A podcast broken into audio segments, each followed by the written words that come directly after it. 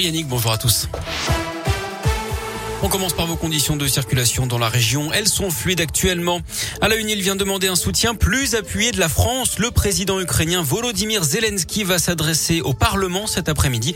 Il prendra la parole à 15h en visioconférence qui sera retransmise à l'Assemblée nationale et au Sénat.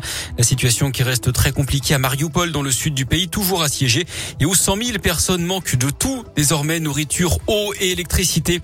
Malgré tout, l'offensive russe s'enlise. D'après le chancelier allemand, la guerre détruit l'Ukraine, mais Poutine l'avenir de la Russie, estime Olaf Scholz.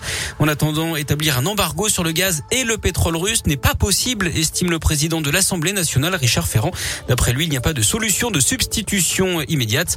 De son côté, Total annonce mettre fin d'ici à la fin de l'année à l'achat de pétrole et de produits pétroliers en provenance de Russie, mais pas le gaz, hein, qui représente la plus grande partie des bénéfices réalisés par la firme. Le principal suspect dans la mort de l'ancien rugbyman Federico Martin à Rambourou, interpellé en Hongrie la nuit dernière. Cet homme de 27 ans, ancien militaire et membre du mouvement d'extrême droite GUD basé à Lyon avant d'être dissous et soupçonné d'avoir tiré sur l'ancien international argentin samedi à Paris. Un autre suspect qui aurait également ouvert le feu sur la victime et lui est toujours recherché.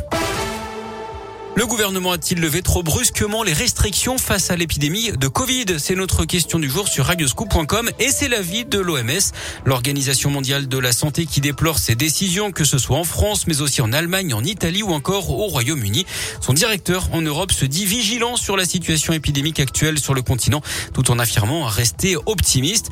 L'épidémie qui remonte en flèche, hein, plus de 180 000 nouvelles contaminations ces dernières 24 heures en France. En revanche, le nombre de personnes en soins critiques diminue et les hospitalisations stagnent.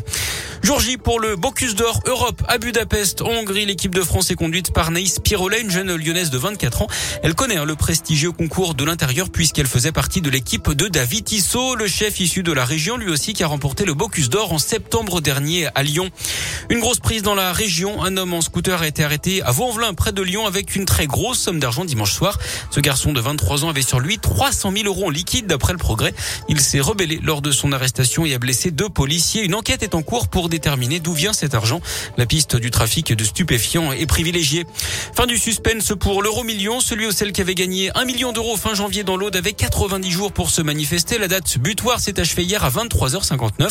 L'argent va donc aller tout droit dans les caisses de l'État.